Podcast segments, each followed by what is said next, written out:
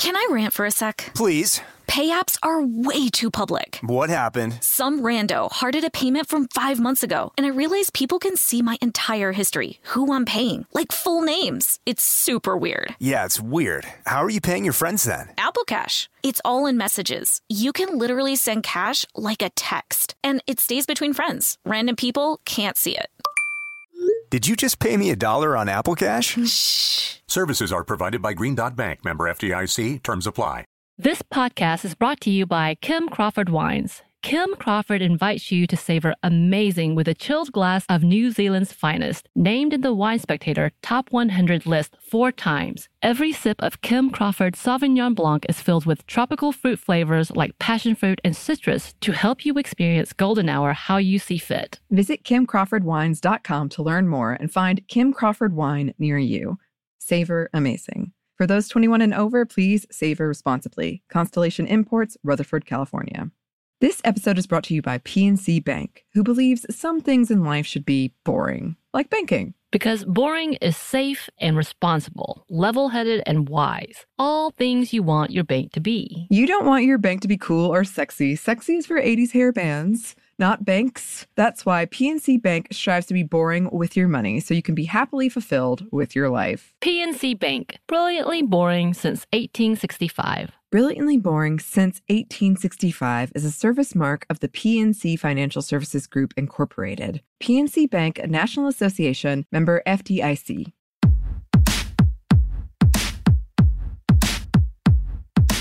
Hey, this is Annie, And Samantha. and welcome to Stuff Mom Never Told You, production of iHeartRadio.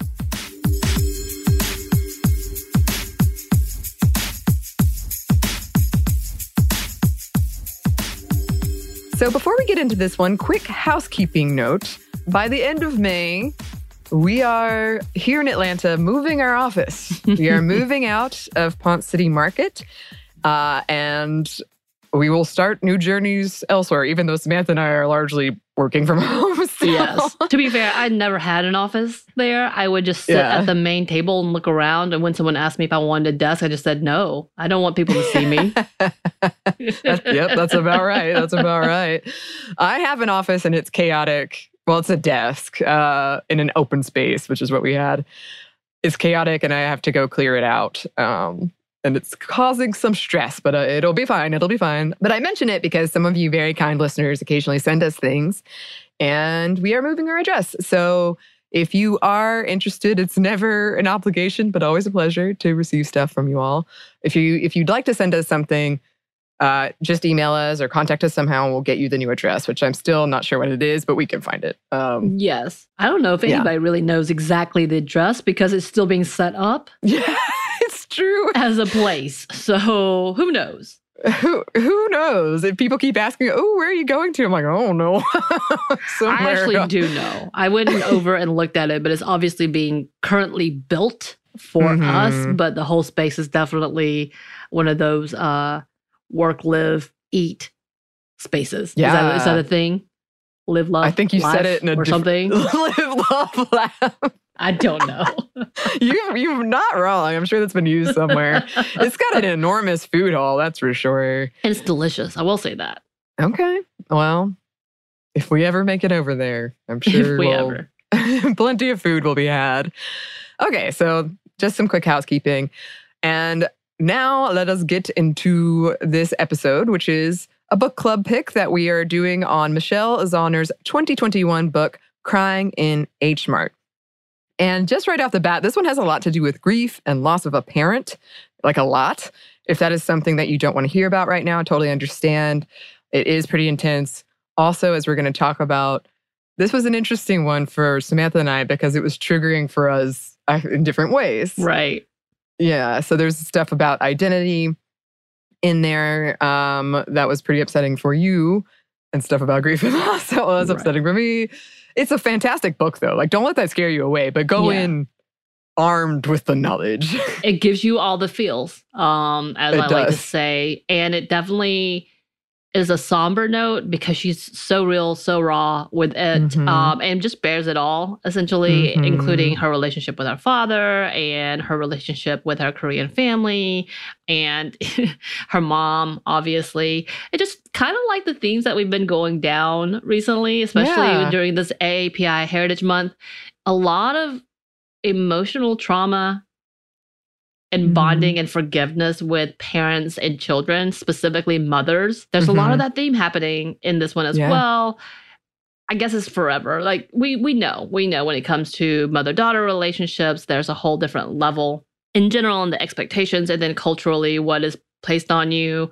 So yeah, definitely a lot of real human, real raw emotions with death and grief on top of loss and kind of learning to forgive yourself and others. It's a whole thing. It's a whole thing. It is, it is a whole thing indeed, and we have a lot to say about it. The plot most simply chronicles Michelle's relationship with her mother before and after she dies of cancer in her 50s. And Michelle was born in Seoul to an American father and Korean mother. And they immigrated to Portland, Oregon when Michelle was a year old. And the relationship between Michelle and her mom was complicated and full of misunderstandings. And only after her mother's cancer diagnosis and death does Michelle fully realize how much food, and specifically Korean food, was her mother's way of expressing love and kind of looking back on their relationship and understanding it differently. Um, and yeah, it's an examination of grief, music, love, mother daughter relationships, and identity. And yes, food. Lots of food, lots of cravings were had. And as a title, Crying in H Mart, I have never been to H Mart despite many efforts and longing to go for many, many years. But you have, right, Right. Samantha? So, um, just like any uh, store that is specific to a cultural group or ethnicity, they are located in those areas. Um, and for us, I'm sure, because H Mart is a national, international market, ours are placed into the heavily uh, Asian immigration populations. So, what we call Buford Highway has one, and it's fairly new. Further up, there's a place called uh, Sugarloaf Parkway that has a giant one as well. I think they have the Super H Mart, and it's huge. Mhm. Essentially, these are. I think people, everyone should know these are Asian markets specialized with all the foods that you cannot find typically in, a, uh, an American grocery store. Um, and yeah, it's been a whole discovery, and it's amazing. It is a trip uh, down if a different cultural lane. And we're going to talk about it in a minute. But for me, it was like, okay, is this reminiscent? Do I remember what these are? What are these things? Are they familiar? And yeah, I did have moments of like, okay, okay, this is familiar, and a panic, of course. But we'll talk about that in a minute. And they are pristine. Typically, they are pristine. The ones I've been to have been very pristine and very organized. And you go down and you can get your gochugaru and gochujang down that way, fish sauce in this one, tteokbokki on the other side. And they typically have a food hall. Um, and I have found my favorite Korean restaurant uh, with uh, which I love this description in the book where they talk about the Korean women with the visors. Because, yes, that's exactly what they are wearing. And because it's the pandemic, too, they typically wear masks and gloves, uh, rushing and yelling at people to come get their food. It's chaos and it's wonderful, Mhm. um, but have the best types of food. Honestly, probably some of the best Korean food I've ever had, just ordering it at the market and leaving. They also have the kitschy new Korean food, so the mochi donuts. They have Uh-huh. those there. Uh, the the Korean corn dogs, which are typically uh, deep fried with something on it. So I've had the ones with potatoes, which is delicious, with a hot dog and the uh, mozzarella cheese in it. And uh, my partner went the other day, so there was one a little closer to us, and he got a hot dog, and the Korean woman was like, "You want sugar?" And he was like. I don't know. And she's like, no, you do. You want sugar. And so she added it all for, which is such a Korean way of doing it. This is, and she was like, this is the Korean way. And he's like, okay, okay, I got you. Yeah, let's do this. Uh, and, and it Mhm. was delicious. But yeah, so it is a wide array of an experience in, in finding these different foods and things that you can't typically find anywhere. I will say the things that you find there are going to be cheaper than you find in a regular grocery store. So if it's a specialty that you can't find and you somehow get it at Publix, it's probably going to be three to four times more. So, for example, I've gotten really into getting making banchans, and which is our Korean appetizers or Korean uh, small dishes, side dishes. And one of my favorites is uh, the bean sprout one. I made you try, taste it. I was like, taste this. It's so good. Um, and the cucumber one, it's like, oh, you must have this. Um, Mhm. But like getting bean sprouts, actual bean sprouts, I can get like a pound to three pounds. Uh, and for like 199 while getting a half a pound of not really good quality at Publix was like six bucks. Ooh, Unreal. yeah. So Mhm. things like that. You're like, okay, Mhm. it's worth going to this and getting all the different types of noodles that I Yeah. love and like just pretty much live off of. hmm But yeah, it is it is a feast, and I feel like I have to go and try new things every time I go. Try specific things. I have been watching all the different TikToks about people going to H Mart, and I'm finding my new favorites and things that I've never actually tried to things that I have tried, and and learning uh, how to use the product. So it's a great experience. Uh, we I go way too much. Uh, but yeah, I'm excited because I'm actually moving a little closer to them. So yay! yeah. But yeah, if you've never gone, take that chance to experience a little different from the uh, everyday culture. Of those who know it, some people have been sending us stuff from there for a while now, I think, or from an Yeah. Asian specialty store. And thank you. yes. Um, but yeah, those it, it is a delight. It sounds wonderful. Um, and there are great descriptions of it in the book that sort of open it. So we wanted to read this long quote. So it starts. H Mart is a supermarket chain that specializes in Asian food. The H stands for Hanarum, a Korean phrase that roughly translates to one armful of groceries. H Mart is where the parachute kids flock to find the brand of instant noodles that reminds them of home. It's where Korean families buy rice cakes to make tteokguk, the beef and rice cake soup that brings in the new year. It's the one place where you can find a giant vat of peeled garlic because it's the only place that truly understands how much garlic you'll need for the kind of food your people eat. Yes, so much, so much garlic. H Mart is freedom from the single aisle ethnic section in regular grocery stores. They don't prop Goya beans next to bottles of sriracha here. Instead, you'll likely find me crying by the banchan refrigerators, remembering the taste of my mom's soy sauce eggs and cold radish soup. Or in the freezer section, holding a stack of dumpling skins, thinking of all the hours that mom and I spent in the kitchen table folding minced pork and chives into the thin dough. Sobbing near the dry goods, asking myself, Am I even Korean anymore if there's no one left to call and ask which brand of seaweed we used to buy? Yeah, and I'm not gonna lie, it, this whole moment when she talks about uh, not feeling Korean anymore because she had no link to it since her mother had passed away. That was that's kind of the feeling in general, like searching, googling, feeling the shame of googling brands uh, because I I don't know outside of the taste and memories that I had as a child, and trying to come back to it without falling out with the trauma trigger Mhm. and and getting into my identity because I, I've talked about this before and I repeatedly talk about it and I think people understand food sensory is really heavy in our lives and it really brings up a lot for us whether it's a moment of good or bad or comfort or any of those things um, and trying to readjust my emotional and mental state of being to trying to enjoy something that I don't know if I'm allowed to enjoy. It's a whole thing. And going into stores and seeing myself as fake, afraid that someone will see me, like watching the Asian women coming through and rushily get annoyed by me because I'm standing in front of something that they're like, no, this is this is what I need to get, and you're in my way. They don't care. They Mhm. push me out, and that's fine. I love it. Uh, but that's exactly that panic of like, oh my god, what am I doing here? Am I worthy of being here? Um, because I can't identify with this. Um, trying to reestablish a connection. And I know she and I came about it in different forms. And Nicole Chung and I talked about it uh, previously and trying to figure this out because she had finally made her connection with her Korean family and they were teaching her these things.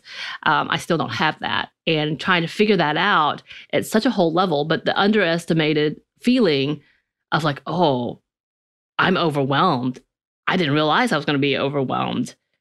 In a store, which for so many love. And honestly, it's kind of been not fetishized, but glamorized now because, you know, Asian food has become popular and I'm glad for it because I want it to be popular because I feel like finally I don't feel ashamed and trying to hide things and now I'm trying to claim it and I can't. So there's a whole different thing.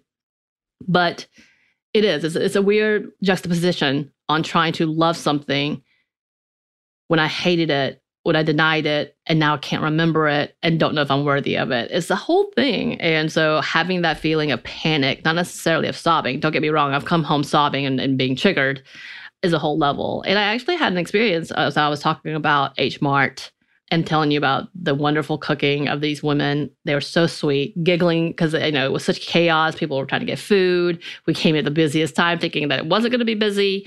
And when I was getting my food, she was so nice, never uh, she never really spoke korean to me which i was grateful for because i was panicked that she would and i would have to identify myself which is also in the book as not being able to speak korean that uh, when i got to say kamsahamnida i ran away before she could respond to me because i was trying to do it saying quickly because I, I, I, really felt that was a huge step for me to even try uh, any any type of korean because i have not spoken it since seven years old and i cannot remember for the life of me how to speak it. But there's that level of panic of trying to figure this out and still really hoping that I could fake my way through it and not ruin my moment. It felt nice. I did do it. I ran away. I sat down and told uh, my partner, who is uh, Amer- American, and he was like, "Oh, good." I was like, "How'd you feel?" I was like, "I don't know. I blacked out," which is essentially how I felt. yeah, I mean, there's so much in this in this book um, that when I was reading it, I thought of you because uh, you've told me yeah. these kinds of things before. But it can be food can be uh, such a powerful source of memory that can be very triggering, and so it makes sense to me. Like stores can be too; they can have that like potential to be somewhere where you can reconnect, but also somewhere where you can get triggered. Yeah, it makes sense. Okay, another big theme are probably the biggest theme, the heart of this uh, is the mother daughter relationship, this kind of family uh, relationship. And there's definitely a lot of like, I was kind of surprised. There's a lot of like tough love and trying to win Guardians over. I guess I didn't think it was going to be, this sounds like really ridiculous, but I thought it was going to be like her mother died and then kind of grappling with the thoughts and trying to like regain these memories and stuff. But it was much more like long drawn out. Yeah. it was painful. It was incredibly yeah. painful. It literally delves into the start of her diagnosis mm-hmm. to the mm-hmm. aftermath and, and playing every scene in between mm-hmm. and very mm-hmm. descriptive of uh, her sickness mm-hmm. at the time and how it affected all of them all of the mm-hmm. family and her own drive and trying to be, and we're going to talk about the perfect daughter. Yeah, exactly.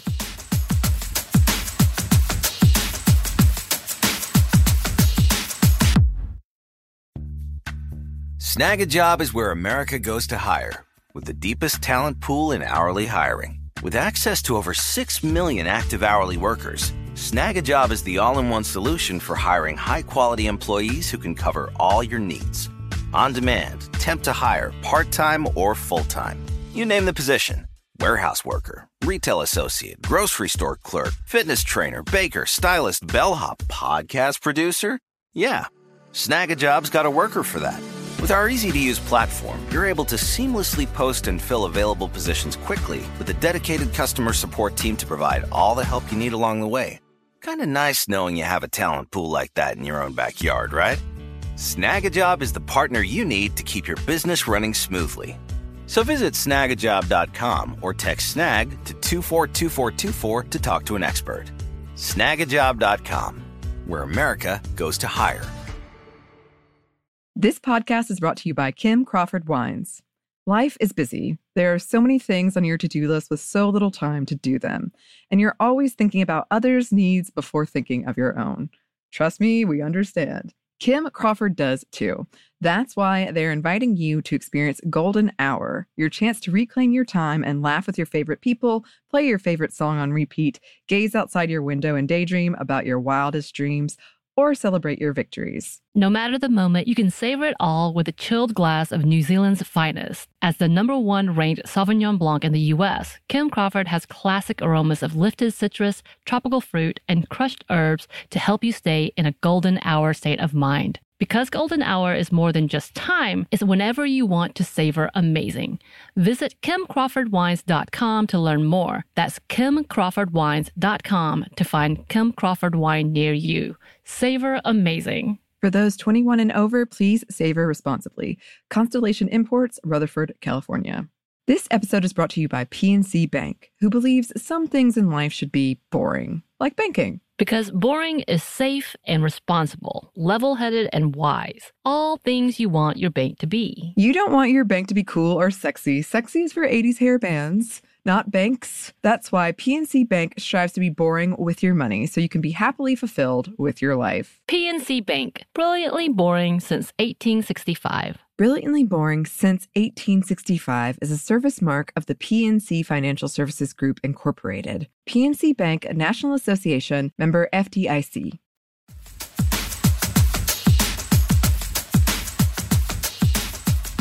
So here's a quote Like many a kid trapped in a small city, I felt bored and then suffocated. By the time I was in high school, the desire for independence, trailing a convoy of insidious hormones, had transformed me from a child who couldn't bear to sleep without her mother into a teenager who couldn't stand her touch.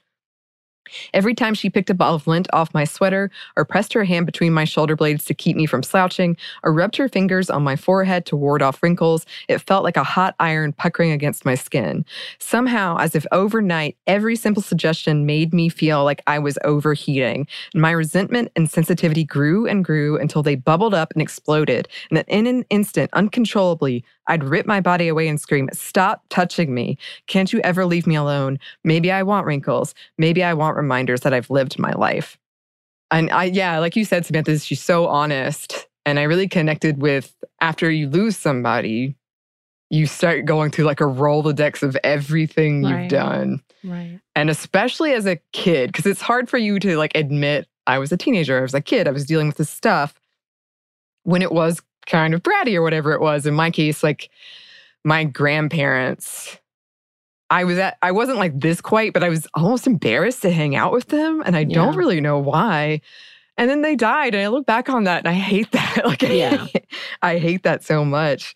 Um, but their their relationship did have a lot of tension and contention and arguments and high emotions in it. Right. I mean, I definitely remember being embarrassed around my mom for something, but at the same time, uh, I also remember wishing my parent was around more, so they didn't come to my events much. They didn't, and, and don't get me wrong, it wasn't because they didn't want to. It's because they were busy. I was one of four, and things were happening very quickly, and they were very busy. My dad was constantly gone to work, but I kind of wish I had that embarrassment of them being present on things, uh, and felt proud when they did come around. But at the same time, I definitely could see like overbearing, and be like, no, no, no, no, no. So I kind of had the opposite. So it's definitely a different thing. But it, yeah, Mhm. the regrets of like really wishing we could cherish it more. Always some Mhm. regrets. Mhm. I, and moving on, he says, she says, my mother looked at me as if I were a worm, an unfamiliar speck eating away at all her efforts. This was not the girl who clung to her sleeves in the grocery store. This was not the girl who begged to sleep on the floor beside her bed. With a phone to my ear, I stared back her defiantly, but when I heard a voice on the other end of the line, I panicked and hung up. So she tried calling, calling 911 at this point. yes. My mother took it as an opportunity to tackle me. She grabbed me by the forearms for the first time. We were locked together, wrestling to pin each other to the carpet. I tried to fight her off, but discovered there was a physical place I would not go, a strength I knew I had to overtake her but could not access. I let her pin my wrist and climb on top of my stomach. Why are you doing this to us? After everything we've given you, how can you treat us this way? She yelled, her tears and spit falling onto my face. She smelled like olive oil and citrus. Her hands felt soft and slick, greased with cream as they pushed my wrist against the coarse carpet. The weight of her on me began to ache like a bruise. My father hovered over us, unsure of his place in it all, searching for a reason why a kid like me could wind up so miserable.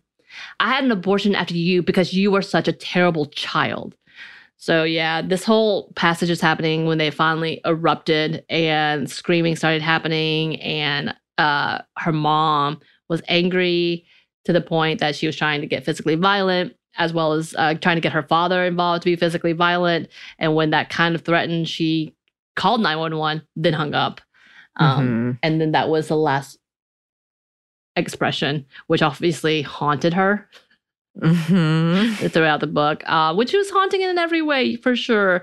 Yeah. Kind of like being told, not my parents never told me that they never that they wish they didn't adopt me. My, my family, my siblings did though. Mm. Mm. yeah.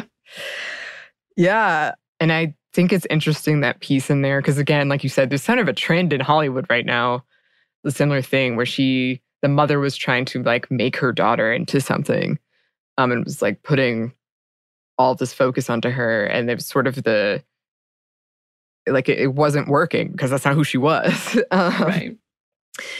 Here's another quote. Now more than ever, I wish desperately for a way to transfer pain, wished I could prove to my mother just how much I loved her, that I could just crawl into her hospital cot and press my body close enough to absorb her burden.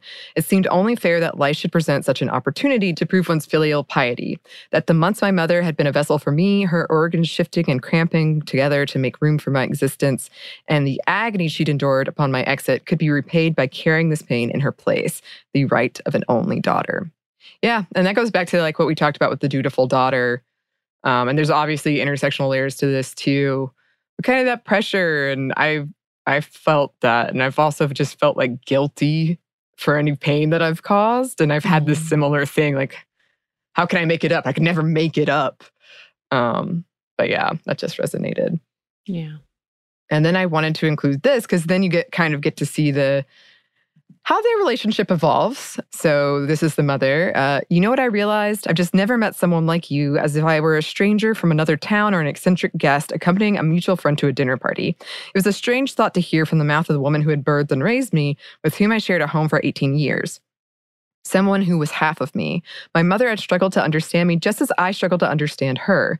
Thrown as we were on opposite sides of a fault line, generational, cultural, linguistic, we wandered lost without a reference point, each of us unintelligible to the other's expectations until these past few years when we had just begun to unlock the mystery, carve the psychic space to accommodate each other, appreciate the differences between us, linger in our refracted commonalities.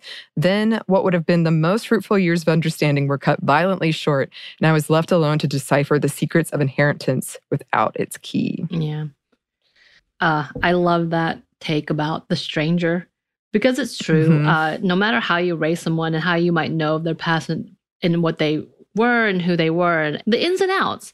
But when mm-hmm. it comes down to the adult version, which you can't control, no one can control, they are a separate person, a separate being. Mm-hmm. And, you know, that level of conversation of like, oh, it's nice to meet you again, essentially, it's kind of that conversation and accepting that. Mm-hmm instead of trying to control that as a whole different level. When you do, you do have a moment of like, okay, I have to reframe how I think of you.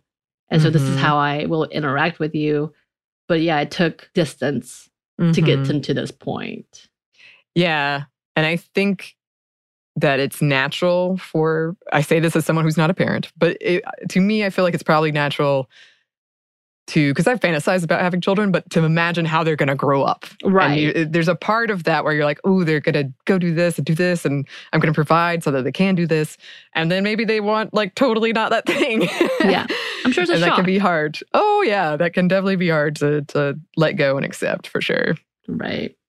Um, and it goes on. She was my champion. She was my archive. She had taken the utmost care to preserve the evidence of my existence and growth, capturing me in images, saving all my documents and possessions. She had all knowledge of my being memorized the time I was born, my unborn cravings, the first book I read, the formation of every characteristic, every element and little victory. She observed me with unparalleled interest, inexhaustible devotion. So that's sort of the flip side, right? Of, right. You know, when you get older, you realize you didn't know everything about your parents or your guardians either. Yeah. Um, We've definitely talked about that before about the fact that you- we discover things like, oh, this is what my parents were doing. This is kind of an insight of how they, what they thought of me or who they thought me to be.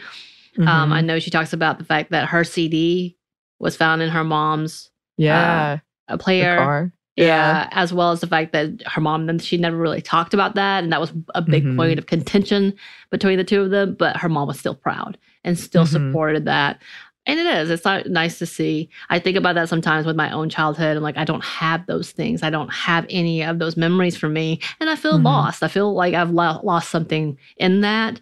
So when I Mhm. hear it, I'm like, oh, jealous.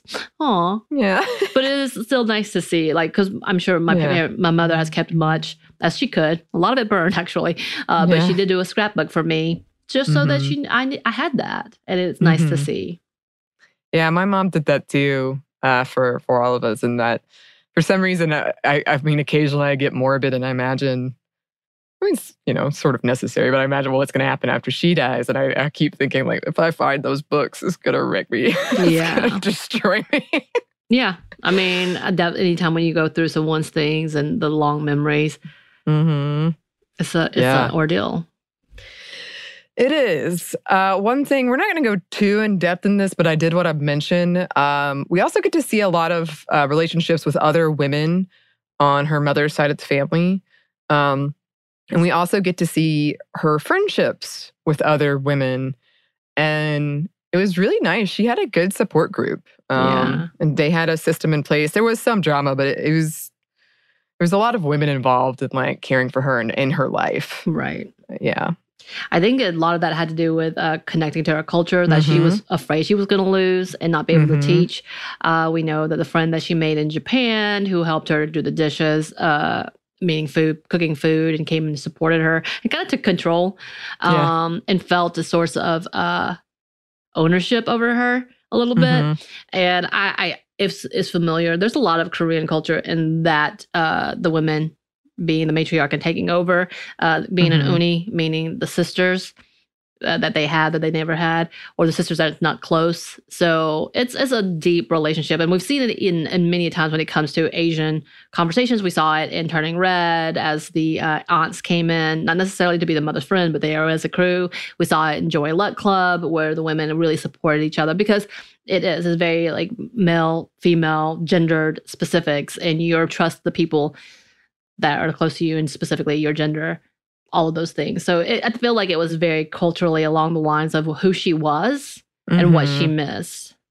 Yeah, yeah, agreed. And then we wanted to talk about adolescence, which is a pretty big theme in here.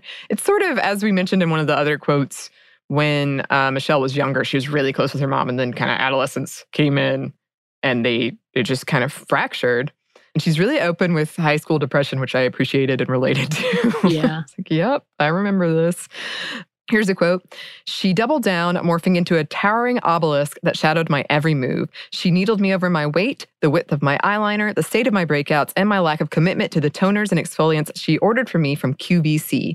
Everything I wore was an argument. I wasn't allowed to shut my bedroom door. After school, when my friends would head to one another's houses for weekday sleepovers, I was whisked away to extracurriculars, then stuck in the woods, left to grumble alone in my room with the door left open.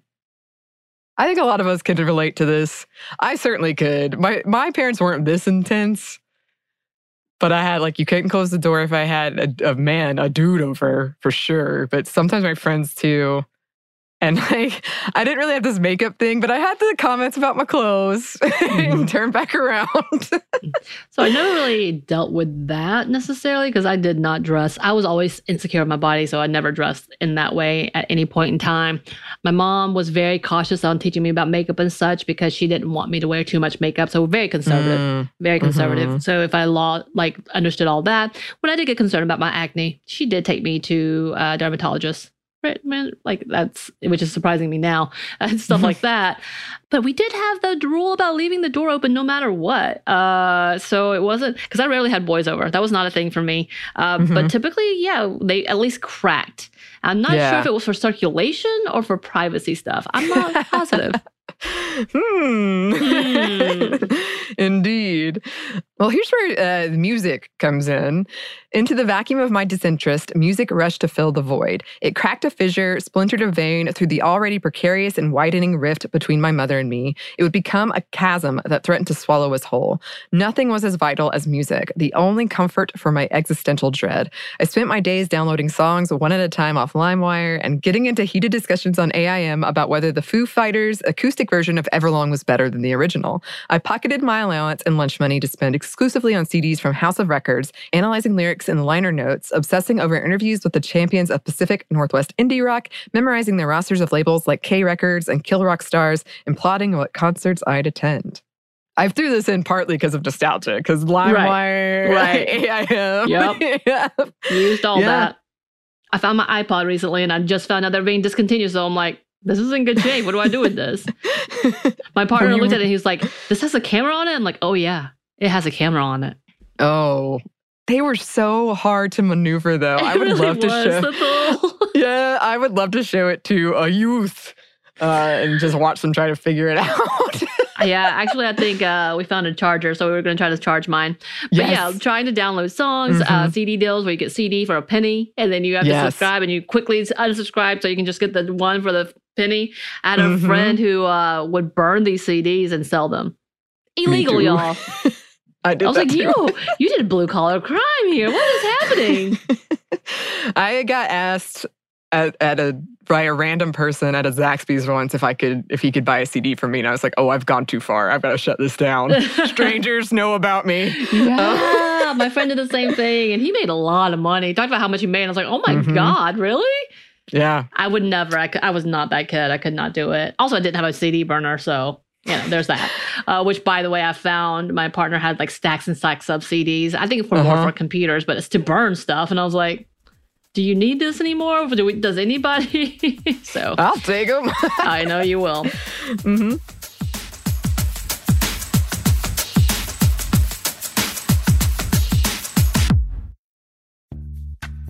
Snagajob is where America goes to hire, with the deepest talent pool in hourly hiring. With access to over 6 million active hourly workers, Snagajob is the all in one solution for hiring high quality employees who can cover all your needs.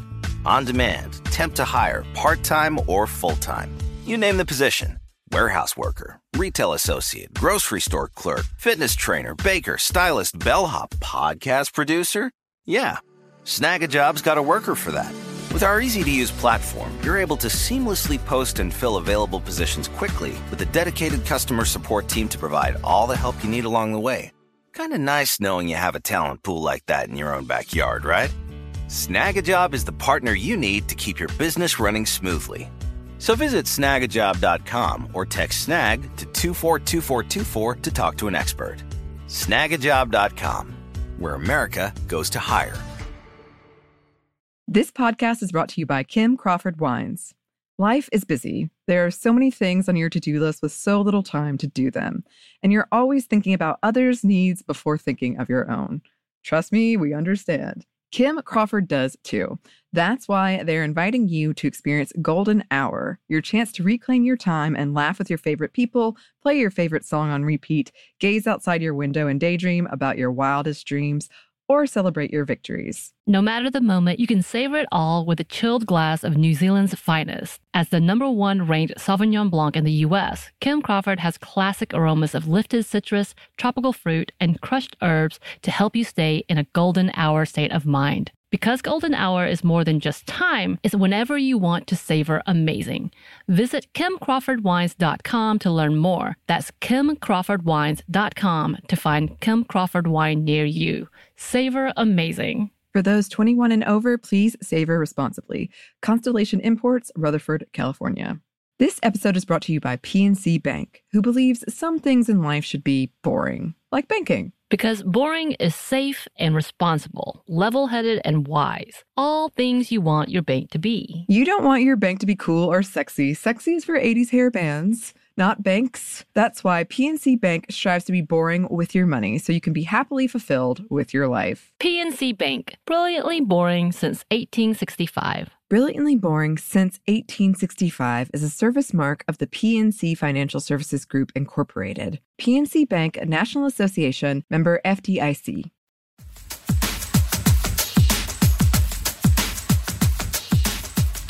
But yeah, going on, she says, but nothing impacted me so profoundly as the first time I got my hands on a DVD of the Yeah Yeah Yeahs live at the Fillmore. The front woman, Karen O, was the first icon of the music world I worshipped who looked like me. She was half Korean and half white, with an unrivaled showmanship that obliterated the docile Asian stereotype. She was famous for wild onstage antics, spitting water into the air, bounding across to the far edges of the stage, and deep throating a microphone before lassoing it above her head by its cable.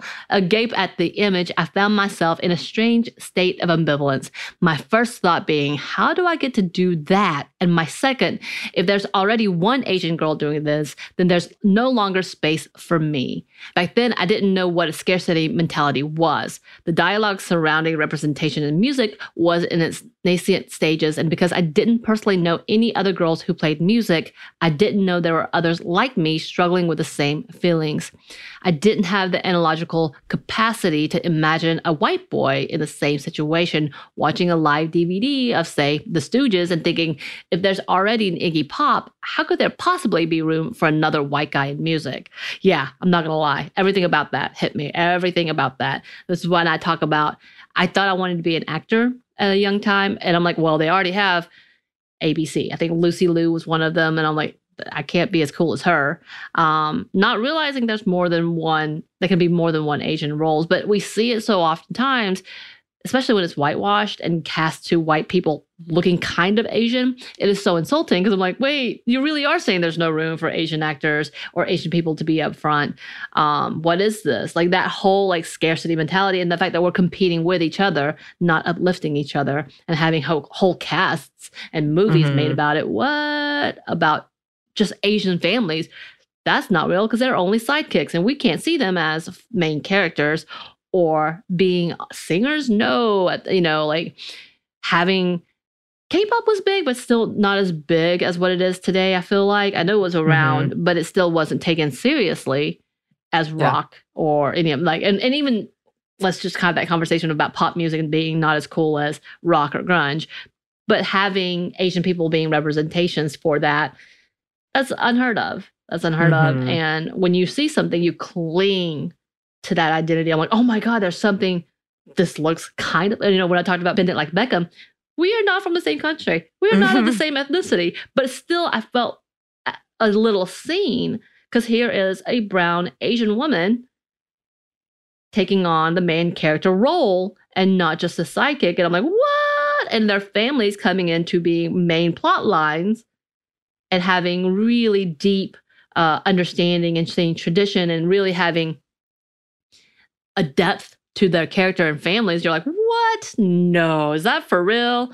Mm-hmm. And having that, what kind of, how it kind of shocks you into the reality of like, oh, okay, yeah. maybe.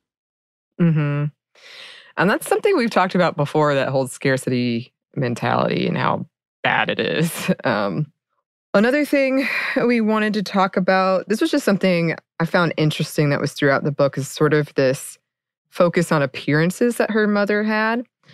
Um, so here's a quote she was obsessed with appearances and spent hours watching QVC. She phoned in orders for cleansing conditioners, specialty toothpaste, and jars of caviar oil scrubs, serums, moisturizers, toners, and anti aging creams. She believed in QVC products with the zeal of a conspiracy theorist. If you questioned the legitimacy of a product, she'd erupt in self defense. My mom was wholeheartedly convinced that Super Smile toothpaste made our teeth five shades whiter, and Dr. Denese's beautiful complexion three piece skincare kit shaved 10 years off our faces. Her bathroom counter was an island full of glass pots and tinted jars. She dipped, dabbed, rubbed, patted, and smoothed onto her face, religiously following a 10 step skincare regimen that included a microcurrent wand for electrocuting wrinkles. Every night from the hall, I could hear the clapping of her palms against her cheeks and the hum of pulsing electricity supposedly tightening her pores as she zipped and zapped, then applied layer after layer of cream you know, I think this is universal. Everybody just mm-hmm. trying to be younger and showing yeah. that appearance and being very concerned about that in general. And I know we're going to talk about hair, and we've talked about, I've talked about my own concerns about hair. This is mm-hmm. a whole different mm-hmm. level, but like truly feeling like that's our worth Mhm. and we need to keep it somehow and that if we will do whatever we can also my mom's a huge fan of qvc i think still really? yeah. Every now and then i'll get something i'm like this is from qvc and she's like okay, it was a deal. And i'm like why? Thank you. I don't want marie osmond's whatever new cooking utensil this is. Um no, i'm just kidding. But yeah like I, I definitely see that. But qvc became an american like phenomenon? Is that the way to yeah. say it? It really became a new way of buying. I guess it, it was a precursor to online buying. Yeah. Yeah. And I think, yeah, again, this is interesting to me because of the. Sometimes you have to step back and think about, oh, yeah, I do this kind of painful beauty regimen or I do this really long beauty regimen because uh, we do feel like that is our worth and we're told that is our worth. Um, and uh, I don't know, I just kind of stuck out to me because when my dad got sick, she was doing this before he got she got sick, but um, when my dad got sick, he started buying things like this too. yeah And I remember it, it, it makes sense, but I remember kind of being like, oh, oh, we now we have all these different types of toothpaste and skin creams and all this stuff. Like, huh. Yeah. Yeah. It's a thing for sure. And yeah, we go on. In retrospect, I should have been able to hold up this information to my mother's obsession with beauty, to her affection for brand labels, and all the hours she spent on skincare, and recognize the source of her attitude, a legitimate cultural difference rather than a caprice of her own superficial nagging. Like food, beauty was an integral part of her culture. Nowadays, South Korea has the highest rate of cosmetic surgery in the world, with an estimated one in three women in their 20s having undergone some type of procedure, and the seas of that circumstance run deep in the language and the mores of the country. Every time I ate well or bowed correctly to my elders, my relatives would say, I go yeppeo, yeppeo, or pretty was frequently employed as a synonym for good or well behavior, and this fusion of moral aesthetic approval was an early introduction to the valid of beauty and the rewards it had in store. Um, yeah, and I, it's true. Like we know that South Korea has some of the uh, highest amounts of cosmetic products as well, to the point that it is so popular in the US at this point in time. And some of the high selling products in most of the cosmetic stores like Sephora and Ulta. And it kind of like, hey, this is a South Korean product. You should use it because it gives it gives it a little bit of validity. Mhm. And I'm not gonna lie, I definitely got caught up in that. I'm like, oh, let me see what this one is about. Does it have bleach? I will not use it. A lot of products have bleach in it because, you know, lighter skin, colorism is a thing, and that is part of that. Yeah. Yeah. And again, this is sort of another example of her learning more about her mother and why it was important. And it was really painful to watch her mother lose that through illness. And yeah, she does lose a lot of her hair um, just when it was so important to her. And speaking of, this brings us to the grief portion, which is a big theme. it is throughout, it, starts and doesn't stop. Um, and I did relate so much to a bunch of this, especially the guilt, like I said, of looking back at everything you did, um, the desperation to be better, uh, to to make up, to make the relationship work, um, to tell stories. Like there's a part where she's Michelle's telling her mother, like, remember when we did that, like cheer, trying to cheer her up, Mhm. and that's the last thing I did. Me and my dad did because I was trying to cheer him up wanting to get married before they die. I did consider it. And then I was like, oh, that's a terrible idea. Uh, it worked out okay for her, but it wouldn't have for me. Um, always uh, trying to find something to look forward to. So, for instance, uh, we would plan we planned this trip to Tofino, Canada, which he'd always wanted to go to. And We kind of did that to like kind of give him, you know, something to look forward to. So I keep fighting. Um, and yeah, definitely discovering stuff after they've died, even like physical stuff, but also just stuff about them and their past that you didn't know and you're kind of shocked you didn't know. And then like all the medical equipment in the house, Mhm. the medical bed in the house, and I don't know, trying to help them. And it's it's just hard because you know they don't want to ask for your help, but they need right, it. right. And this is my case and also the case that was here, but that's how I felt. Yeah. Oof, oof, oof, oof, oof, oof. Okay, here's a quote. Sometimes my grief feels as though I've been left alone in a room with no doors. Every time I remember that my mother is dead, it feels like I'm colliding with a wall that won't give. There's no escape, just a hard surface that I keep ramming into over and over, a reminder of the immutable reality that I will never see her again. And I feel like that's such a great description because that's, I often feel like for me, it's like if you take a bat and you swing it as hard as you can against a hard surface and it reverberates Ricochet, back. Yeah. That's how it feels like for me. And and I love this connection with food because I've told you before, a lot of times I'll like boiled eggs for some reason. It's a big one. He loved boiled eggs Yeah. and it'll just stick with you. And the, her whole thing is about that. Right. Yeah. Again, yeah. Aligning with it with comfort and, and a tradition and skill. Also home. It's it's it's a Mhm. home. Uh, and she goes on, I screamed to her in her language and my mother tongue, my first word, hoping she'd hear her little girl calling. And like the quintessential mother who's suddenly filled with enough otherworldly strength to lift the car and save her trapped child, she'd come back for me. She'd wake for just a moment, open her eyes, and tell me goodbye. Impart something, anything to help me move forward, to let me know it all work out. Above all, I wanted so desperately for her last words not to be pain. Anything at all but that. Yeah. Mhm. uh, here's another one. Overwhelmed by wretchedness, I had to pause to let it settle. I was not prepared for this. No one has prepared me for this. Why must I feel it? Why must I have this memory? They were just going to put her in a bag like trash to be removed. They were just going to burn her. And yeah, that's, oh gosh.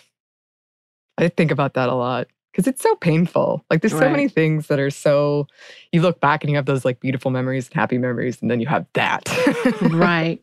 And it's hard when Yeah. it's the last memories that you have, the most Yes. recent one. So it, it's etched in you for so long Mhm. because you do you tried to hold on.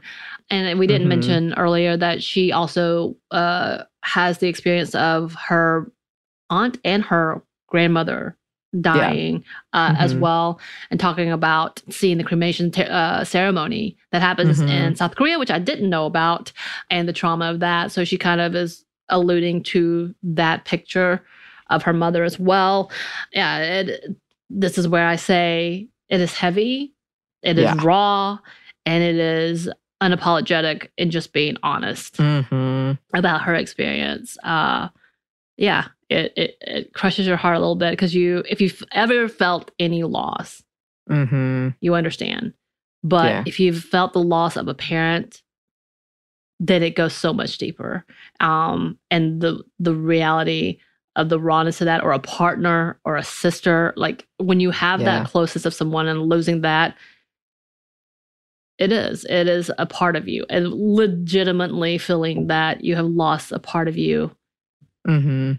And the things that they have expected to do, especially as the only child who is kind of a Mhm. caretaker to the father, the things that she was Yeah. responsible for.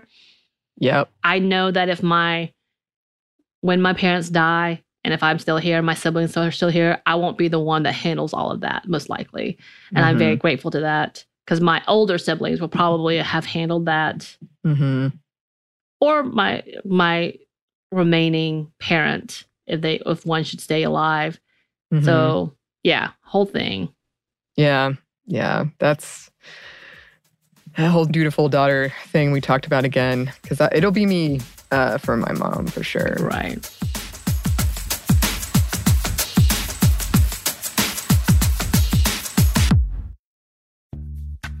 Snagajob is where America goes to hire, with the deepest talent pool in hourly hiring. With access to over 6 million active hourly workers, Snagajob is the all in one solution for hiring high quality employees who can cover all your needs. On demand, temp to hire, part time or full time. You name the position warehouse worker, retail associate, grocery store clerk, fitness trainer, baker, stylist, bellhop, podcast producer. Yeah. Snagajob's got a worker for that. With our easy to use platform, you're able to seamlessly post and fill available positions quickly with a dedicated customer support team to provide all the help you need along the way. Kind of nice knowing you have a talent pool like that in your own backyard, right? Snagajob is the partner you need to keep your business running smoothly. So visit snagajob.com or text snag to 242424 to talk to an expert. Snagajob.com, where America goes to hire. This podcast is brought to you by Kim Crawford Wines. Life is busy. There are so many things on your to do list with so little time to do them. And you're always thinking about others' needs before thinking of your own. Trust me, we understand. Kim Crawford does too. That's why they're inviting you to experience Golden Hour, your chance to reclaim your time and laugh with your favorite people, play your favorite song on repeat, gaze outside your window and daydream about your wildest dreams, or celebrate your victories. No matter the moment, you can savor it all with a chilled glass of New Zealand's finest. As the number one ranked Sauvignon Blanc in the US, Kim Crawford has classic aromas of lifted citrus, tropical fruit, and crushed herbs to help you stay in a golden hour state of mind. Because golden hour is more than just time, it's whenever you want to savor amazing. Visit kimcrawfordwines.com to learn more. That's kimcrawfordwines.com to find Kim Crawford wine near you. Savor amazing. For those 21 and over, please savor responsibly. Constellation Imports, Rutherford, California. This episode is brought to you by PNC Bank, who believes some things in life should be boring, like banking. Because boring is safe and responsible, level headed and wise. All things you want your bank to be. You don't want your bank to be cool or sexy. Sexy is for 80s hair bands, not banks. That's why PNC Bank strives to be boring with your money so you can be happily fulfilled with your life. PNC Bank, brilliantly boring since 1865. Brilliantly Boring Since 1865 is a service mark of the PNC Financial Services Group, Incorporated. PNC Bank, a National Association, member FDIC.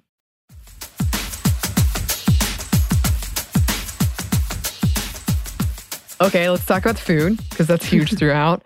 Let's take a little breather, even though that's not necessarily a breather in this book. Um, and yeah, I did get a lot of cravings. The, the food descriptions were amazing.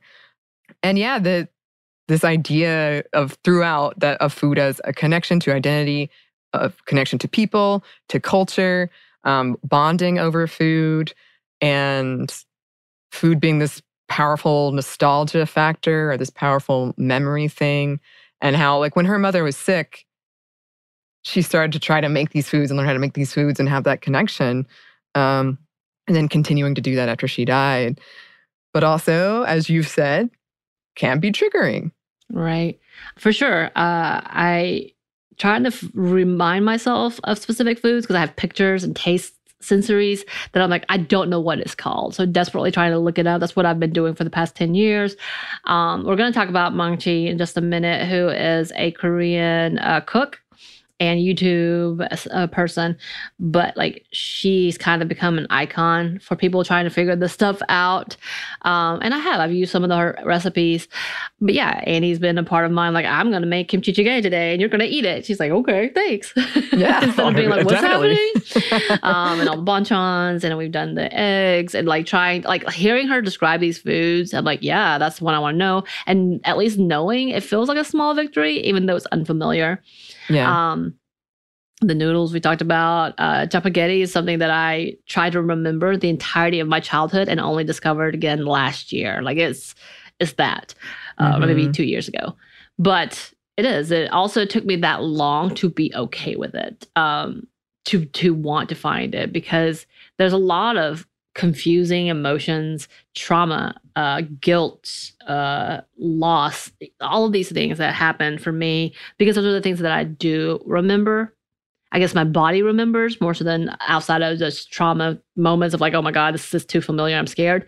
Mhm. Um, but yeah, it definitely does hold to that. But also, yeah, I really want to hold to the culture because all the culture, ah, individual cultures may have this, but specifically like Southern, specifically like Korean, Asian cultures, there is ceremony within these foods. Uh, Mhm. the way uh, people who know their foods and styles, they can't describe to you how to do it, and it is quite infuriating. You're like, where are the measurements? Uh, but you know that's that is a home to them. It is a second language to them, and that's why they don't have that. Um, and Mhm. speaking of, let's let's uh, get into her words. I wonder how many people at H Mart miss their families. How many are thinking of them as they bring their trays back from the different stalls? If they're eating to feel connected, to celebrate these people through food, which ones aren't able to fly back home this year or for the past 10 years, which ones are like me, missing the people who are gone from their lives forever. I did the same thing actually. I looked around and I wondered if anybody was having similar experiences as I was uh, mm-hmm. trying these foods. Um, and to be grounded, while like grounded to the point that I'm not triggered to eating these foods in public, like really wondering do people know I'm faking this? like all these things. Also, do people know that I'm trying to find myself again mm-hmm. doing this in a public space? Yes, at tables with many people around me scurrying about trying to eat their hot dogs or mochi uh, mm-hmm. donuts, which by the mm-hmm. way are mm-hmm. good. they sound delicious. uh, here's another quote I remember these things clearly because that was how my mother loved you, not through white lies and constant verbal affirmation, but in subtle observations of what brought you joy, pocketed away to make you feel comforted and cared for without even realizing it. She remembered if you liked your stews with extra broth, if you were sensitive to spice, if you hated tomatoes, if you didn't eat seafood, if you had a large appetite. She remembered which banchan side dish you emptied first, so the next time you were over, it'd be set with a heaping double portion served alongside the various other preferences that made you you.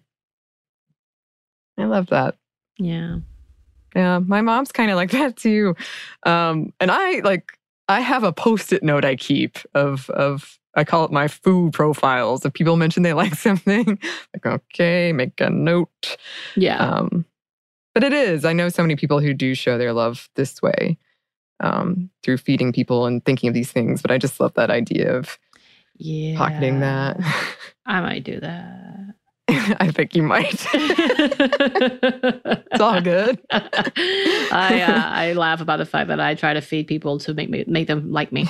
Not necessarily cooking for them though. I actually rarely cook, so Annie's been able to taste my cooking as we've been around enough. But yeah, that's not necessarily the thing I do. I try to organize and feed you I will mm-hmm. find cheese to feed you, damn it. Um, yes. It would go on. It says, I tried to explain to Nami how much it meant to me to share food with her, to hear these stories, how I'd been trying to reconnect with memories of my mother through food, how Kay had made me feel like I wasn't a real Korean, what I was searching for when I cooked doenjang jjigae and jjajangmyeon on my own, the psychological undoing of what I felt had been my failures as a caretaker, the preservation of, of a culture that once felt so ingrained in me, but now felt threatened. But I couldn't find the right words, and the sentences were too long and complicated for any translation app. So I quit halfway through and just reached for her hand, and the two of us went on slurping the cold noodles from the tart, icy beef broth. Um, yeah, I love that scene because uh, her her nami, who the aunt, was like, "You made this," mm-hmm. kind of in shock. Um, mm-hmm. She was mm-hmm. very proud to be able to share mm-hmm. it. And yeah, Kay had been the character who kind of came in, swooped in, and took care of her. And instead of teaching, she just overtook. Yeah. Uh, but there was an obvious complication in their relationship that I don't know if we'll ever know. Um, I don't know if mm-hmm. she addresses it in a different book or not, but yeah, there's something to be like, I don't know when I make these Korean foods if it's actually the same. Actually, we just had uh, another kimchi jjigae for the first time. And I was like, okay, I feel like I'm pretty close. I felt pretty proud. Mm-hmm. Um, but wanting, but it would be petrified to have a Korean person try and tell me how badly I did or how American Americanized it is, and that would make me sad. Yeah. it would make me really sad. Um, yeah. But wish I could have uh, someone to teach me, truly teach me mm-hmm. what these are to even experience it. I actually have a giant fear of going into Korean restaurants uh, because there's a fairly big discriminatory community against um, whitewashed, as they call them, uh, Asians. There's a lot of other names that they call them that's insulting. Um, and I, I, don't want that. The anxiety of that, I make my partner go in and get things. I'm like, nope, not going. You're going, because um, mm-hmm. I'm scared to death of the reactions, of the disappointment when they find out who I am, like what I am essentially, and feeling fake. But wanting to be a part of that culture is a whole thing for sure. Yeah, and I have heard again heard you talk about this and go through this and struggle with this. And one of the things that i read in this book that I was like oh yeah samantha this told me about this too was michelle talks about finding this community online and watching these cooking videos to help teach herself I mentioned Maangchi before, uh, and she is a big creator that has several cookbooks that a lot of us adoptees, a lot of Koreans have really just latched on to uh, as if she is our aunt or our sister who is helping us to to learn our culture again. Um, and it's not that her foods are simple; they're not. That can they can get complicated, but it just feels accessible. I guess um, mm-hmm. um, it's pretty. She is seemingly kind and encouraging in her videos. So she started YouTube videos. Like she has, uh, I did the kimchi jjigae from her recipe specifically online, which has like a five star review, essentially like 4.9 stars from like 30,000 reviewers. It's, she's huge. As in fact, on Reddit, there's a whole Maangchi appreciation page. uh, uh-huh. it's really cute. I went through and looked at it. There is a TikToker that I follow who had a similar idea, like not at the same time, but like I wanted to try to kind of relay my experience in searching my identity through cooking. But she does it through Maangchi's cookbook and does a recipe a day, talks about her frustrations and her growth. And she's got a big, big following and just about trying to find herself and teaching her culture to her own children, a culture she doesn't think that she knows well enough, but really like loving and embracing this cookbook. Um, and yeah, that's kind of the significance of who this woman is. She has become the unofficially uh, sister, I guess, unofficial sister to so many of us who's just trying to find someone to accept us. I have her cookbook and I've used it a couple of times and I'm really excited about jumping in. But yeah, uh, it's a huge part of obviously the culture in itself and learning the recipes and understanding the recipes and just trying to find your identity. And this is she is the most accessible thus far that I've seen, um, and seems like someone who wants to spread that love rather than not. And she was one of the few that again used measurements. Uh-huh. yes, which Michelle also mentioned the lack of measurements in a lot of recipes. But yeah, that brings us to our final theme we wanted to talk about, which we've been touching on throughout, but identity. Um, and we've already talked about language barriers and identity, finding identity through food, but we wanted to include some quotes. We don't talk about it. There's never so much as a knowing look. We sit here in silence eating our lunch, but I know we are all here for the same reason. We're all searching for a piece of our home or a piece of ourselves. We look for a taste of it in the food we order and the ingredients we buy. Then we separate. We bring the hall back to our dorm rooms or our suburban kitchens, and we recreate the dish that couldn't be made without our journey. I just love that. I love the description of all the different types of people there and why they might be there. And getting all this these ingredients and trying to recreate it. Yeah. Right. Um, and it goes on. Within five years, I lost both my aunt and my mother to cancer. So when I go to H Mart, I'm just on. I'm not just on the hunt for cuttlefish and three bunches of scallions for a buck. I'm searching for memories. I'm collecting the evidence that that the Korean half of my identity didn't die when they died. Yeah, absolutely. Uh, again, I think I talked about that. Just sitting there staring and trying to remember, honestly, for me, what I think I know and don't know. Trying to sit there and read the Korean words. So, uh, if, if you've heard me struggling with some of the Korean words, when it's written in English, I can't pronounce it. So I had to go see the Korean written uh, way because I did learn some of the Korean uh, phonetics and alphabet. So that's the only way I can do it. Mm-hmm. and and that's kind of the familiar. I, I will sit there and she talks about this in the language portion. Sound it out Mm-hmm. and trying to remember. And then when I say it out loud, I'm like, oh, that's the American version of this. And I'm like, oh, mm-hmm. that's good. Super. I think that is one of those that I'm like, okay, I got this one. Yeah. mm-hmm. But that's how I do it to the point that uh, someone, uh, someone had seen me do it and they're like, are you just making things up? I was like, no, no, no. I really do know the pronunciations. And this is the only way I can read it, saying it out loud. And I can't pronounce it because like I will see it written out in English. And because uh, of the phonetics, it's different people may put different letters for different uh of the Korean alphabet. So when it flips like that, I, I don't know it. As mm-hmm. I'm like, oh, I see it in Korean. I'm like, okay, I see what they're trying to say. But mm-hmm. yeah, it's a whole whole thing of sitting there and trying to read what I'm saying and vi- trying to figure out if I understand or this seems familiar for me. I did right. that just a lot with the candies, which I didn't have much of, but there were some pies and things that I'm like, I know what that one is. I need huh. that. yeah, and I, I really, uh, I loved the scene where, um, it was a specific scene, but it happened on more than one occasion. But when uh, Michelle and her mom would go visit their family in Korea, uh, they would wake up in the middle of the night, kind of like jet lagged or whatever, and sneak food, Korean Yeah. food, out of the refrigerator and just giggle and laugh and enjoy it together, which is something they never would do in the US. Yeah. Um, I just really liked that that kind of bonding scene between them. Right. Um, and going on, I didn't have the tools then to question the beginnings of my complicated desire for whiteness. In Eugene, I was one of just a few mixed race kids at my school, and most people thought of me as Asian. I felt awkward and undesirable, and no one ever complimented my appearance. In Seoul, most Koreans assumed I was Caucasian until my mother stood beside me. and They could see the half of her fused to me, and I made sense. Suddenly, my quote, exotic look wasn't something to be celebrated uh, yeah, obviously, I absolutely, I was one.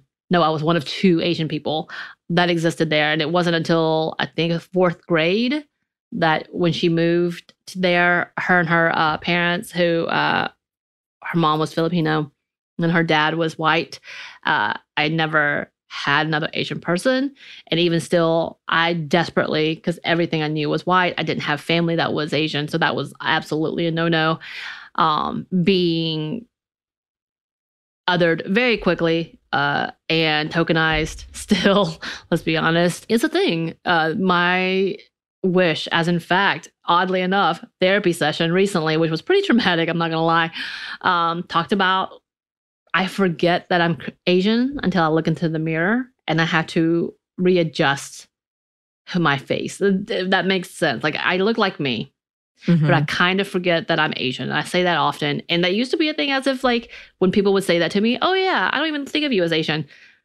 Realizing how microaggressive that is, um, and then thinking that that's a compliment right. and why I sought out to be white and how I ended up hating the way I looked and wishing I could be anything else but this. And even to the Mhm. point like I really wish I was half white at the very least so that I could be passing, which is such an Mhm. absurd uh, conversation now as an adult. And I still have a hard time with it. Obviously, I had a therapy session about it. but yeah, trying to figure that out and to come to terms with what that is. And then again, because I feel like I am absolutely Korean by looks, when I if I were to go to Korea, which I'm petrified of ever doing, that I will be seen as fake and um the anxiety of being that way, feeling lost, which I've always been othered by both uh cultures, it feels it feels, yeah, tiresome and hurtful. Yeah. I can see that. I can see that. Um, well, here's another quote that's also tiresome and hurtful. After gym class, and when I was still reeling from the shame of my fall from athletic grace, a girl from my class confronted me in the bathroom with what would become a familiar line of questioning Are you Chinese? No. Are you Japanese? I shook my head. Well, what are you then? I wanted to inform her there are more than two countries that made up the Asian continent, but I was too confounded to answer. There was something in my face that other people deciphered as a thing displaced from its origin, like I was some kind of alien or exotic fruit. What are you then? was the last thing I wanted to be asked at 12 because it established that I stuck out, that I was unrecognizable, that I didn't belong. Until then, I'd always been proud of being half Korean, but suddenly I feared it'd become my defining feature, and so I began to efface it. Right. Yeah. Obviously, this I I her saying that term. What are you? Mm-hmm. I got that. I get that still. Uh, I got that from adults as a kid, so it's kind of like, wow, that's really insulting. You can't say that in a different way. Um, but being constantly asked, "Where are you from? Where are you from? Really? No, really. You have your English Mhm. is really good." And I'm sitting here going, mm, not Yeah. compliments. Okay. Um, Uh-huh. But yeah, be, being asked what I am, that was definitely one of those moments of trying to, and just again, this is where I've talked about it previously of just trying to blend in or disappear altogether. Right. Um, and why we talk about the assimilation thing being unhealthy. And moving on, it says, When my peers started dating, I developed a complex that the only reason someone would like me was if they had yellow fever and if they didn't like me. I tortured myself over whether it was because of the crude jokes boys in my class would make about Asians having sideways pussies and loving you long time. Yeah. Um, all of those are very familiar. I've heard it all my life, all my Mhm. life, up until recently at my jobs. Yeah, nothing new. And trying to really go beyond it. There's a new talk, and I don't. It's a new level of prejudice towards Asian women by Asian men, saying that Asian women complain about being fetishized, but then they date white people, white men. So, do you really hate it that much? It's such a slap in the face Yeah. Um, and I'm and I really and this was recently seen, and I'm I really want to be like, you know, women have been killed, pushed, and, and like murdered and hurt and violated because they're Asian, right? Like that. This Mhm. is not the. This is not the flex you think it is. This is not the insult. And people and so many people agreeing with him.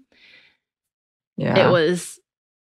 It was it's scary of that. Like, Yeah. okay, you really you really devalue women in such a way that this is what you see. Mhm. Okay. And then you're double down on it saying that, but it's true. Is it? yeah.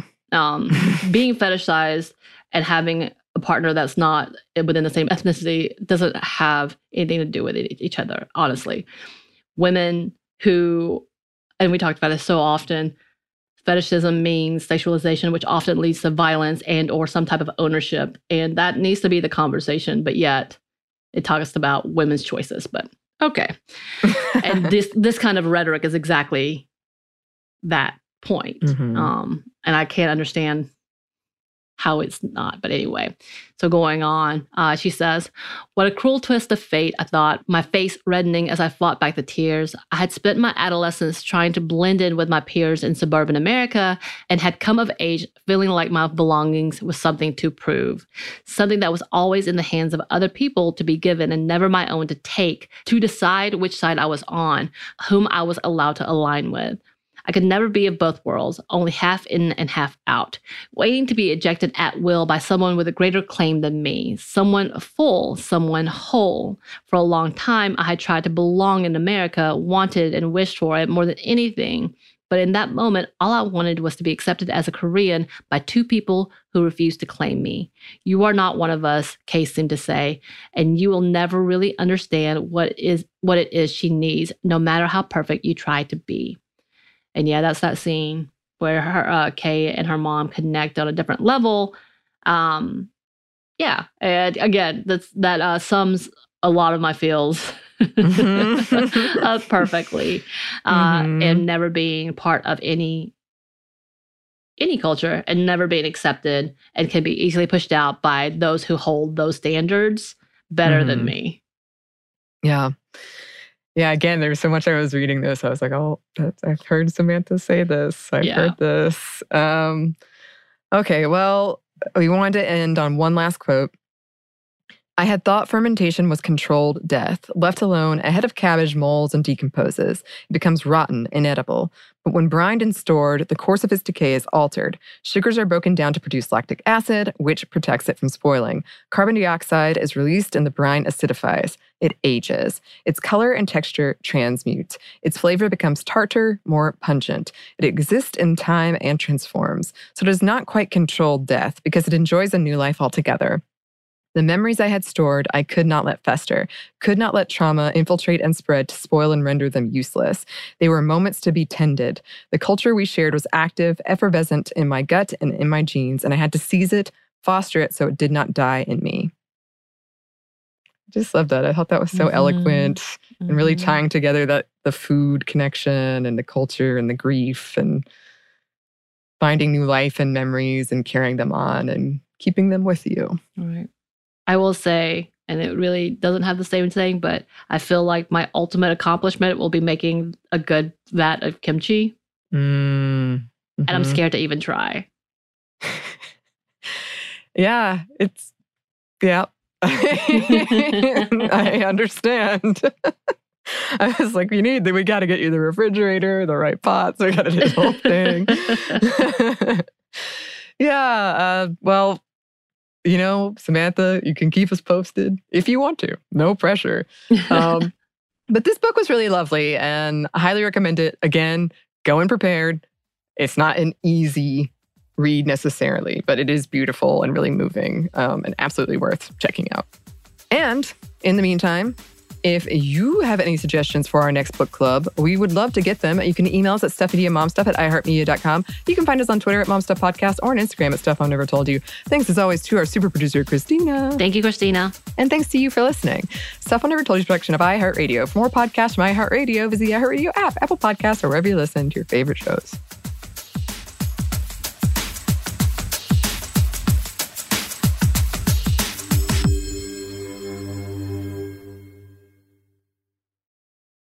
Podcast is brought to you by Kim Crawford Wines. Kim Crawford invites you to savor amazing with a chilled glass of New Zealand's finest, named in the Wine Spectator Top 100 list four times. Every sip of Kim Crawford Sauvignon Blanc is filled with tropical fruit flavors like passion fruit and citrus to help you experience golden hour how you see fit. Visit kimcrawfordwines.com to learn more and find Kim Crawford wine near you. Savor amazing. For those 21 and over, please savor responsibly. Constellation Imports, Rutherford, California. This episode is brought to you by PNC Bank, who believes some things in life should be boring, like banking. Because boring is safe and responsible, level headed and wise. All things you want your bank to be. You don't want your bank to be cool or sexy. Sexy is for 80s hair bands not banks. That's why PNC Bank strives to be boring with your money so you can be happily fulfilled with your life. PNC Bank, brilliantly boring since 1865. Brilliantly Boring Since 1865 is a service mark of the PNC Financial Services Group, Incorporated. PNC Bank, a National Association member FDIC. Tennessee just sounds perfect. Whether that's live music, the crack of a campfire, or kids laughing on an adventure. To start planning your trip, visit tnvacation.com. Tennessee sounds perfect.